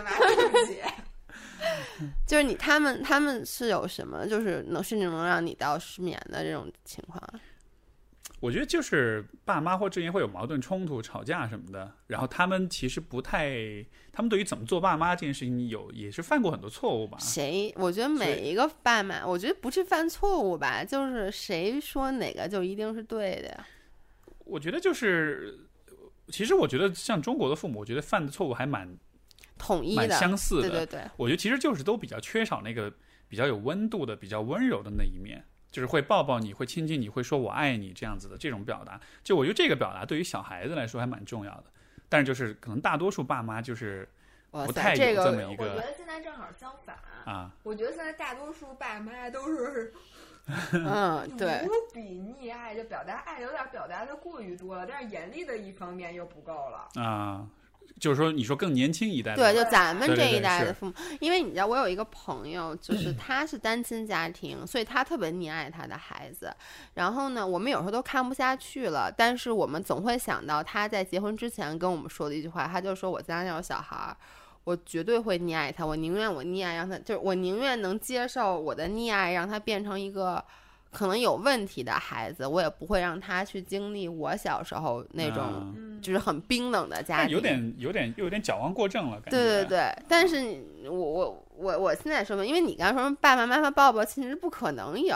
我觉得就是我能让我妈跟我说话不用反问句就很好了。我我们前两天刚录一个，就是说你好好说话好好说话。哦，就是之前有一个那个文章是吧？讲这个事儿有一个就说妈妈说话啊都不太会。我妈从小跟我说话，所有话都反问句，而且我妈从小都把我跟别人比。啊，然后之前，我就因为我做这个博客，其实我跟我妈之间一度关系很不好，是因为以前吧，我妈可以把我跟所有的同事比，当时所有的同事的时候，其实她没有一个具象的点。而且他也不了解人你对你的同事。对，后来我们我们俩自从开始做播，因为我们俩从小就是好朋友。我妈小时候呢就会，当然了，我还有一个其他的好朋友，我妈就今天把我跟他比，明天把我跟那个人比，然后后天把我跟那个人比，然后现在因为就我们俩了，我妈就一直在把我们俩做对比。然后就是导致到我有一段时间跟我妈的关系简直僵化到不行，因为我发现我没法回家，就是我妈没有恶意，但是我妈会问说，那个，哎，为什么人家那个你们俩都去巴厘岛，为什么张文雅拍那照片就那么高级啊？然后呢，或者就问什么？哎，你们粉丝喜欢你多还是张文雅多？爸爸还是喜欢妈妈？对对对，就类似于这种话，就弄到我最后就没法跟我妈去交流。但是我觉得这是中国家长一个特别普遍存在的问题，就是把孩子跟别人比，所以这个就造成我跟你说，真的原生家庭弄得我现在他老说你管别人呢，因为我就其实我会忍不住的老想跟别人比，对吧？是，我觉得也是中国人太多了吧。他竞争太激烈了，你说从小可不就得比吗？要不然你怎么进步啊？不是，那他嗯他他为什么就是他这么比的？因为因为是这样，因为我看一个人反复的做同样的事情的话，嗯如果这个事情的结果不好，比如说他让你比了之后让你心情不开心，就他当妈的，他其实应该看得出来，对吧？就是我这么说了之后，我他不仅看得出来，我非常明明确的跟他表达过，我说你这么比让我很不舒服。对对对，但是就他还持续这么做他忍不住。哎，对，但是就是什么让他忍不住呢？我不知道，就是我觉得就是说，妈妈她自己，她就是想，因为都这一代都是独生子女，你知道吗？她我就一个孩子，她因为我觉得其实每一个家长，你别说把自己孩子跟别人比了，你生仨孩子，你自己这仨孩子，你一般还会有。一个心里偷偷的比较，我觉得所有家长都，你不可能一碗水端平，你会有一个大女儿更懂事儿，什么二女儿更聪明，类似于这种的。那你说，因为当只有独生子女的时候，你其实就是要把它放在一个一个水平线上去看看别人是怎么样。其实我大概能理解，但是我就是我不太能接受的，就是我妈她一个是她老在比较，你知道吗？而且就是她把我们俩比，其实她这么比，对于我们俩的关系是不好的，因为其实没没没影响，没影响，没影响。怎么没影响啊？那凭什么？凭什么你拍？就为什么？你看今天你又发照片，我妈又得说，哎，为什么张文雅发的照片，她自己那两张都特别好看，你就拉稀了呢？对呀、为什么？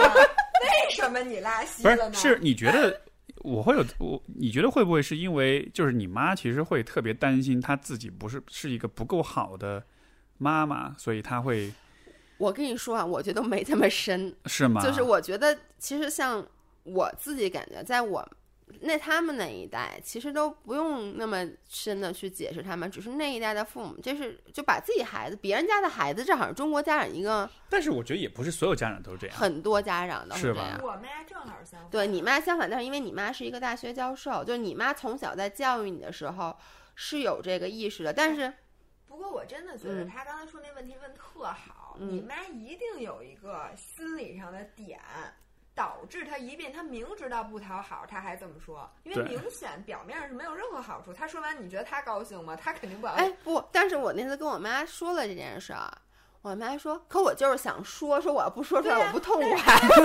对呀、他也没想过他为什么这么说，但其实他一定有根源。我觉得嗯这个根源可能是他的原生家庭，他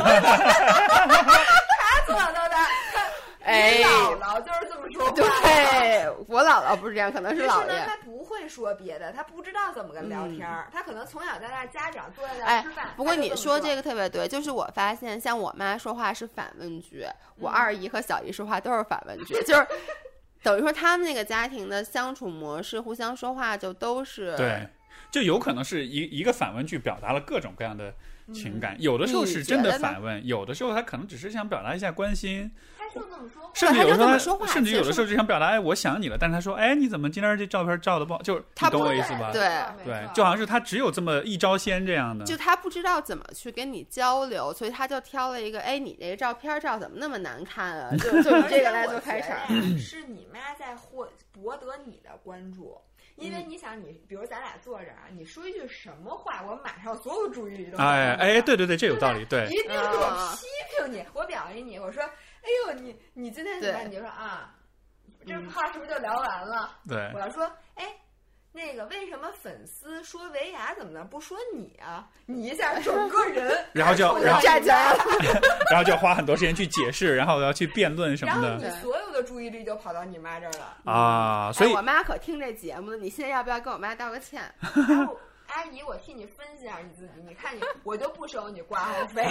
没有，哎，我妈那次明确的跟我说了，说你们在音频里说都是胡说八道，因 因为我们经常在节目里去给我爸我妈看病，就分析我爸，因为我觉得我爸妈是比较典型的那种，就是他们感情老吵架，但感情又很好，你能理解吗？就是非常典型，并且不太会表达爱的这种中国的典型家庭，所以我们经常把他们拎出来说，因为我发现只要一说我爸妈，这个底下的评论大家都特别有共鸣，就是。就是什么什么我我我就跟姥爷爸一样，什么什么我爸跟姥爷爸一样，就就他们非常有共鸣，所以就老说老说。然后我妈现在真的，一回去就会跟我说：“你们上次说那不对。”我给你解释一下。妈妈，我们就是为了节目效果，你才当真。对对对。哎，不过我觉得这样挺好的，就是能够，因为其实很多人对自己爸妈是不敢去说，也没地方说的。但是就在节目里面，你能有这么一个机会，就是把关于爸妈的一些。想法能够很诚实的说出来，而且是这么公开的一个一个。也说的特别的对，就是我其实跟我爸妈没有过特别多剖心的交流。我觉得我跟我爸可能都还挺多，但跟我妈就比较少。但是呢，后来因为有一段时间，一个就去年我爸有一次生了一次特别严重的病，然后呢。当时正好赶上我跟我妈关系特别僵化的时候，我们就做了一期节目。然后做完那一期节目之后，我跟我妈好像再没吵过架啊？是吗？就是我，我必须得说，你当你当时在节目里说了什么特定的？那期节目就是在骂爸爸和妈妈，就是声讨他们俩的。其实就是说，其实就是我的很多感受，我其实没有跟他们俩直面的说过。就比如说他在拿我做对比的时候，对我的伤害，或者说。其实我觉得对我的伤害倒没有什么，而是他从小的这种拿我去跟别人比，对我现在的影响，就导致我现在其实我是一个需要安全感，然后我自己忍不住老是把自己拿别拿自己跟别人做对比，虽然我心里知道不对，但是呢，一方面就两个小孩在打架的那种感觉，然后从那以后，我觉得我妈说话就真的是。有有有注意，就他会尽量的，就是有时候我都能感觉到我妈想说，她就不说，你知道吗？他问 你说，哎，张别换了，哎，张伟雅，那个他最近干嘛了？对不对，就是突然一下强，对，强忍，强摁下去了。因为有时候你知道，就在聊天的时候，他能非常自然的感觉，他马上就比如我在说你的时候，他非常自然的已经要把说，哎，那然后对，对，没说，所以我觉得这个也是。对，就做播客对于我特别好的一点就是，很多情绪不仅我是对我自己的一个梳理，而是它其实是隔空传给爸妈。传话，我好多想跟他们说的话都通过了这个节目说了出来。所以更要感谢主席带你上道，对你原生家庭的问题就解决，大全乎人由此诞生。嗯，咱们这时间录，咱录了多长时间？主席？一个多小时，嗯，咱们再咱们再再稍微稍微长，他不是录一个半小时吗？因为他不是这期比较长吗？现在录了多长时间了？一小时十五分。那可以再稍微来一点，再再送再聊十块钱的，送十块钱，十块钱的来，嗯，来来来，哎，对，这样，你你刚才这个说这个点，我就补充一点，我觉得，呃，这其实是很多很多家庭里都会有一个问题，就是大家其实孩子跟父母之间，因为一直很多家庭一直没有形成那种，我们都是成年人，我们坐下来好好。正儿八经的聊一聊各自的想法，就是很多家庭里就还是习惯说啊，我是爸妈，你是孩子，我们是居高临下的在说话的，所以确实没有那种机会，就是把自己的很坦诚的想法表达出来。而且其实你孩子没办法说自己，其实爸妈也没办法说自己的想法。对，所以说，而且说实话，父母真的会，我其实能理解。你看，我要是一个家长，我的孩子有一天说你这点做的不对不对，其实。一开始我的反应肯定是一个比较过激的反应，就是你说什么呢？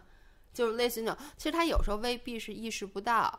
就是比如说我跟我们那那次，就是之前那次聊天，就是我当时跟他说的时候，他嘴里就是说我我不说我自己还憋得慌呢。他其实是不能接受的，说我没有，我没这么想。我爸妈爸妈其实我觉得很多爸妈其实还是蛮担心自己。没法做好父母。对，他说我没有，我根本不是这么想。我说你就是觉得我不够好。我说那你是不是就觉得我特别让你失望？我妈没有，就是他特别的反应很过激。但是我觉得他可能在那个我们俩那个 conversation 结束了以后，他回去再去想一下。其实你是给他一个思考的机会。但是我那期节目出了以后，很多人都说把我们那期节目转给了自己的父母听，因为他自己不敢说。多少期还记得吗？呃，如果大家要找的话，我倒可以告诉你，他在挺前面的。我觉得，他们说我把这转给父母，就是其实都是我想跟父母说的话。说我爸一听就能知道这是他自己，但我就不跟他说了，你来帮我说说他。就是我觉得这个也挺好的。所以我觉得人在成年之后能够跟自己爸妈用成年人对成年人的方式来交流，我觉得这是一个成熟的表现。因为一方面是你给自己一个机会被爸妈看见，另一方面其实也是你给爸妈一个机会，让他们知道怎么做可以是。变成更好的父母，就他们怎么对你是能让你感到更认可他们、更欣赏他们的。但是你知道，我心里一直有一个情感的包袱，因为我现在还不能接受我以后去养一个孩子，因为我就觉得太麻烦了，花好多好多钱，而且我自己的人生等于我要分大部分的时间给他，而且我还得替他攀比，我还得给他攒钱买房子，因为我是一个非常中国的，我如果养孩子，我一定会尽倾其所有的那种。那我想，我妈和我爸是用什么样的勇气才把我养这么大？我就觉得他们再做的不好，这父母也比我强，因为我压根就没有勇气要孩子。那我凭什么说他们？我凭什么要求他们还得让我舒服？因为我觉得他们已经让我很舒服了。所以，所以这个是我觉得，就是现在年轻的对爸妈那一代，我觉得有一个成见，就老觉得说他们。不懂怎么做爸妈呀，这个不懂得表达情感，就好像是把他们批的一无是处。但是你其实想想看的话，就是五零后、六零后这代爸妈，他们至少有一个优点，就是你说的，他们其实都很勇敢。对，就真的是很、很、很有勇气，很敢做很多事情的。因为当然也可能是因为那个年代，就是很多事其实也没得选。对。但另一方面，就是你真的就是你看，如果我们今天会啊有焦虑很多这样那样的问题。他们就是孩子来了就来了，那咱就咬着牙把孩子养大，对吧？就想尽一切办法这样子。就是 they have they have much bigger problems。就我觉得咱们现在这个担心的事儿，简直就是这是事儿吗？那个时候连饭都吃不饱呢。没错。但是你知道，我觉得其实，反正我不觉得咱们的父母那一代，至少对于我，我觉得我的父母，他们最大的问题其实不是说。当不好父母，其实他们当父母当的还行。我必须得说，我爸妈其实还行。就除了我妈用反问句以外，他其他的真的都非常非常好。我这不是为了那个往回找吧？我先说，妈一早关了。没有，我真的是觉得，因为我我其实跟我妈关系必须得说，其实我们俩特别特别好。虽然我老在节目里说的，我是觉得有的时候，像我妈现在对我有时候的攀比，就是我们俩的很多毛病，现在比以前还要积深经常，并不是。他把我还当孩子，而是他自己回归到了一个没有依靠，就是他没有了自己的社交圈。其实他把我当成了成年人，他希望我能变成一个成年人的跟他去相处。但是呢，我反而觉得。你是我爸妈，你太老了，我没有时间陪你，我自己的时间我要去玩儿什么之类的。而我觉得像咱们的父母，至少我的父母是，他把他的毕生精力都用来养我了。就像你说的，就他们很勇敢，他们孩子来了，那又什么也没有。他们在他们该培养兴趣、该培养爱好的这个年龄，该去社交、结识更多朋友的年龄，他们全部都错过了，就忙着挣钱，要不然就忙着养孩子，忙着挣钱。然后等到现在，因为我有时候就。我跟我妈很多的争吵是来自于她觉得你也不回家看看，或者你一回来你说是你人回来了，你心根本没回来，你回来还在那剪视频，你这视频有那么着急吗？你非得回家剪？她是有很多这种抱怨，但我是觉得。我跟你聊天，我也聊不什么，而且我觉得你这个年纪，你能不能找点 年龄适当的人去玩？你跟我玩个什么呀？对不对？去上个老年大学什么的对对对，去跳个广场舞，你找个爱好。然后包括我妈、我爸最喜欢一件事，你知道他们喜欢让我带他们出去旅游，每一次旅游都吵得天翻地覆，因为你毕竟年龄相差这么大，他们稍微一累，他们情绪就不好。然后我有很多想去干的事儿，我心里觉得你们。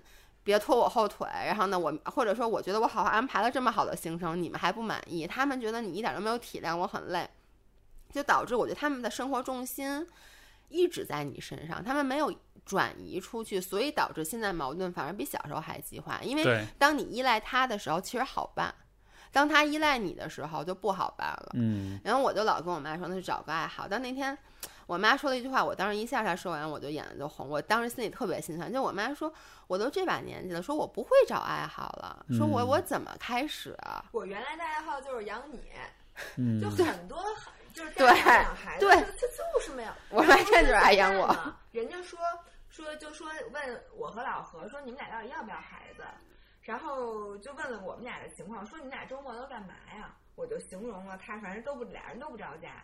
他说哦，那你们不用要孩子。他说如果你们俩已婚几年以后，周末两个人待在家你们俩周末特别无聊，大眼瞪小眼儿，这时候你就该要孩子了。所以呢，他们要孩子其实是代替你的 hobby 的，而且那会儿才挣几个钱呀，人家怎么可能有爱好？对，所以我有时候觉得吧，就咱们这代人最大的问题就在于你心里的债和你想过的生活，嗯，你对哪边儿都过不好。对，就你过着自己的生活吧，你心里觉得特别欠父母，尤其是你这个漂泊，如果你们没回国呢。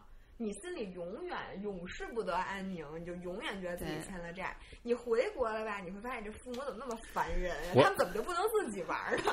我以前我以前就是有做过一个简单的算算术哈，因为就是嗯我想说我现在是就是没有在跟父母在一块儿，嗯然后我假设我每年就春节回去一趟，嗯七天，嗯。我假设他们能活三十年，嗯，也那我跟他们相处也就是嗯。两百多天而已。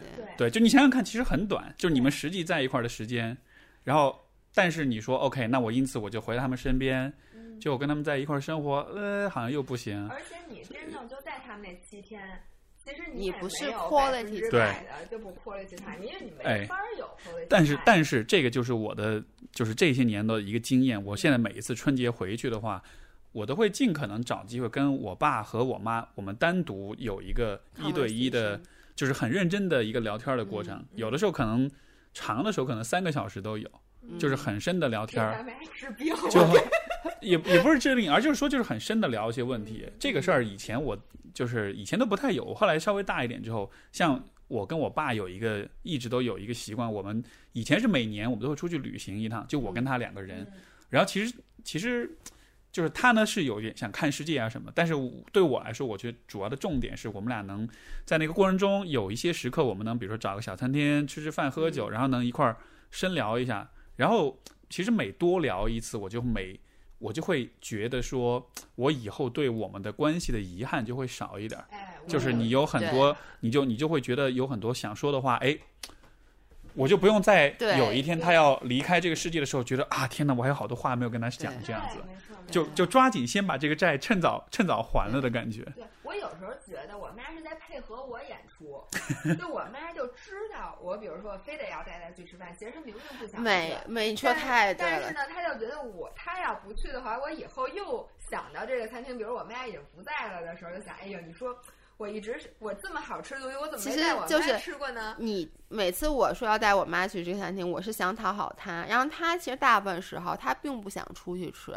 她就想你回来就行，但她又为了讨好你，她又陪你出去吃。而且我觉得刚才你们俩提到一点，我特别有感同身受，就是你想尽的想做的事儿和你心里欠的债，这就是两对对对对，又想做自己，因为我们老说 your feelings valid，就是你自己的 feeling 其实是最重要的。你先要爱自己，那你既然要爱自己，你就必须要给自己的时跟自己的独处时间。反正你时间就那么多，那我们基本上能放松的时候就周末。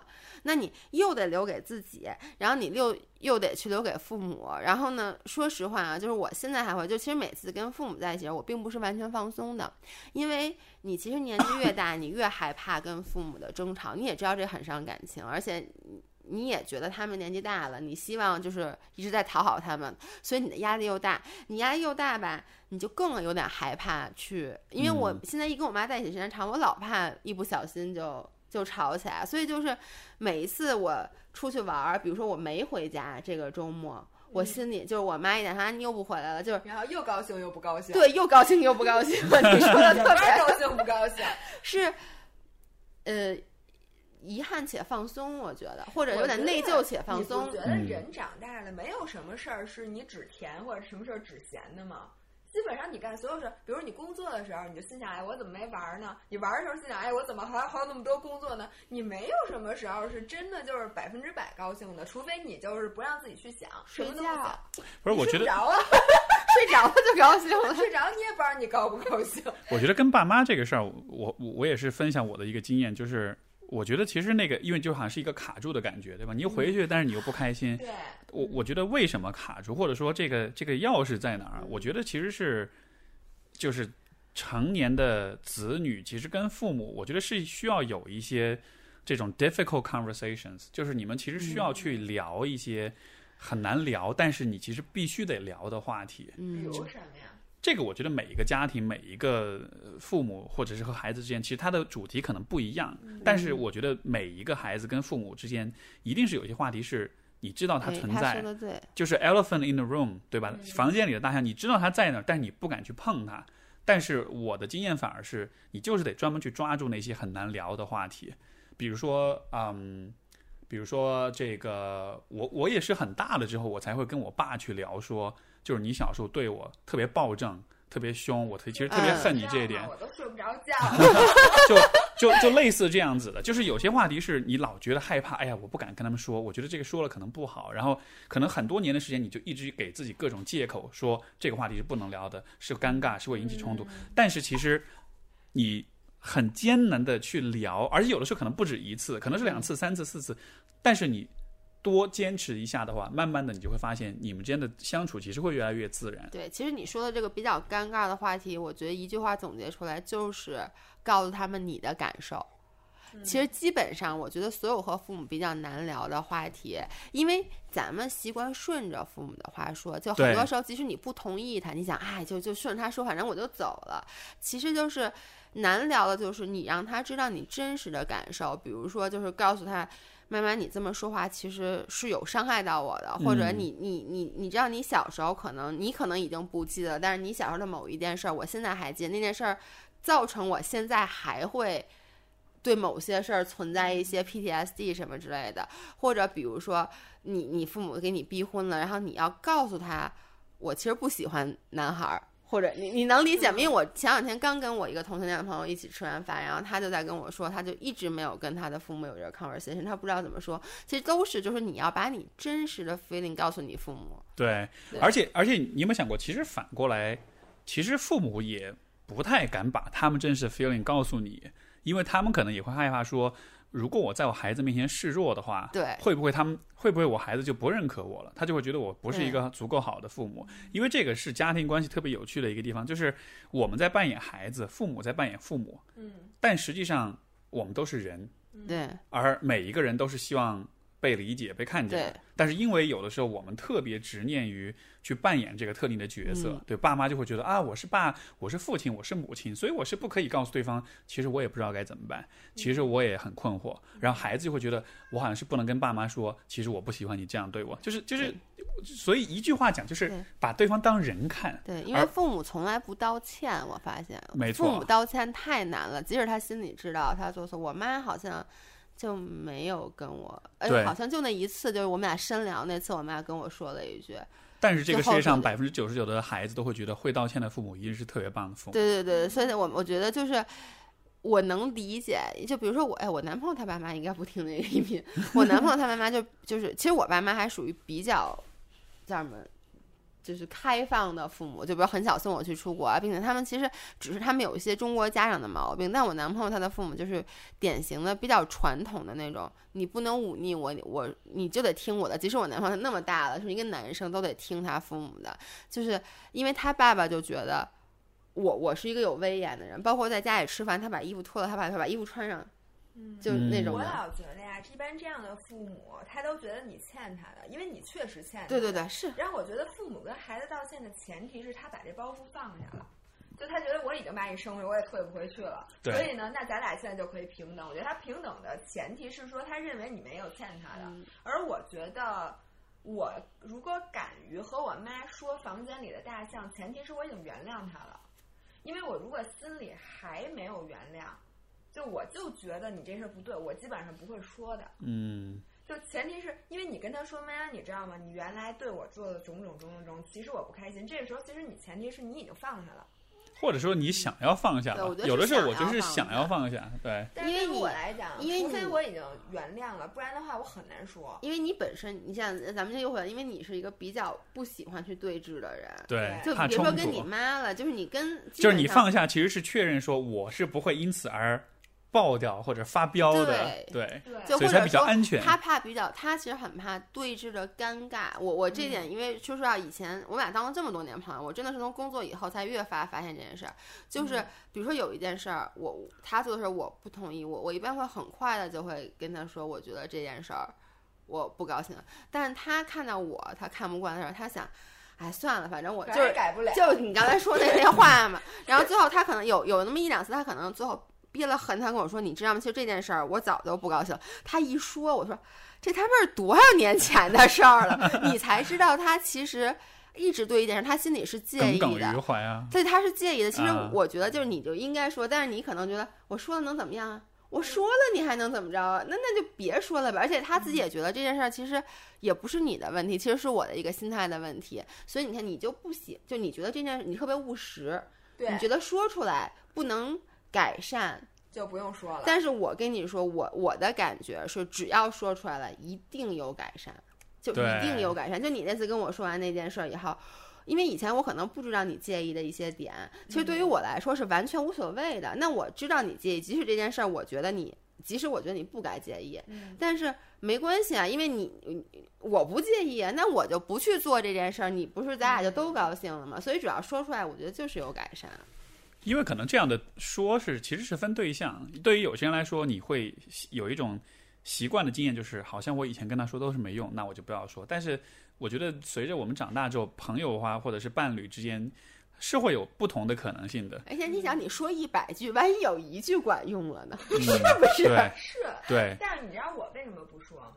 因为我是一个自视甚高的人，对我认为我能完全预测到事物的结结束，但其实不是这样的。就跟他确定你没有主持经验，就一定主持不好节目。殊不知我是一个呃天才对我简直太适合主持。节目你们俩今天都不用，你们俩今天都不用说，我一个人就能录三个小时的博客，你们俩不知道吧？对，所以我觉得我的问题在于，我老觉得我说的一定是这个结果 A，它绝对不会是结果 B，但其实嗯，不是这样的，没有人能完全掌控这个。或者说，如果你或者说如果你能完，你认为你完全能掌控一切的时候，其实就没有意外和惊喜了。嗯，就你就你就就就像是一切就变得无聊了，他就太务你知道吧？实了。我跟啊你说，我说话完全不考虑后果，我就是先鼓我痛快。我觉得只要我说出来了，就比如说，你看，你看我说张涵那么多，张涵改过吗？从来没改过。但是我说出来了，好了。我就有半年能不生气，这个重要不重要？我问你，重要，对吧？所以就是你看，好多事儿就是我我我就真的，你可能我说一百件，你一百件都不改。但是我说完了以后，我这一百件事，你不改这一百件事儿，for a very long time，我看不见了，嗯，你能理解吗？就是我的，其实有时候我需要的不是你一定要改，而是一种情绪的宣泄。嗯，我觉得非常好。非常好。今天咱们仨都得到了升华，对我觉得我觉得，我觉得跟你们俩聊天有个很大的感觉是，其实你们对很多话题都还蛮，就是蛮蛮诚恳、蛮坦诚的。我觉得能够有我，而且我觉得我也被你俩带着有一点儿会讲，就是讲很多自己的事情这样的。对，不是就不是不是，我倒不是说我虚伪啊，不是那个意思，但只是说就是不是，我觉得就是说你们你放松了，其实。对，就是说我觉得我们能够。因为我们聊的这些话题，首先第一，在平时社交里面是不会出现的；第二，我估计对于很多听众来说，他们可能自己都不敢，就不太去想这样的问题。但是我是觉得，嗯可能通过这样一个对话，也能让大家看到说，你其实可以去想这些问题，你甚至可以去讨论这些问题。像比如说你们俩之间的关系，你们是怎么处理你们的冲突的？我们是怎么跟爸妈相处的？就我觉得这样的对话，就是我们刚才说那个房间里的大象。所以，所以我觉得这种就是播客的它的它的价值所在吧，它能给我们机会去聊一些这个本该聊，但是我们可能没机会聊的话题。嗯 我像我们下一期继续聊大象的事儿，好不好你？看他学生会主席上了一价值，给你一上价值的机会，我只能说再见，朋友们，啊，朋友再见。那今天就到这里，好，好，那我们下次哎等会儿你什么？你不不说一下吗？那现在说一下，如果现在你看你听的是 Steve 说的话，在喜马拉雅上能找到我们，你只要搜的哦他写了对，说一下吧，是吧你们的微博是就 Fit 是 for Life。Fit for Life，听不懂对吧？我告诉你啊，F I T 四四，我没拼错吧四还对能拼错呀，大姐。？L I F E 对 Fit for Life，那 for 是四，对。对。然后呢，如果你去搜我们呢，我们的人早都知道你，我们老艾特你学生会主席。大家会念 S T E V E，然后对说是中文。说是中文的说，我以为你要说英对对文。对，所以你们的微博和那个播客都是搜 Fit for Life 就能搜到。对，对，我的微博是历史的史，优秀的秀，英雄的雄，然后 Steve，然后然后我的那个节目叫 Steve 说，嗯，嗯，对，好嘞，那就这样，特别开心，嗯。感谢二位，嗯，拜拜。拜拜。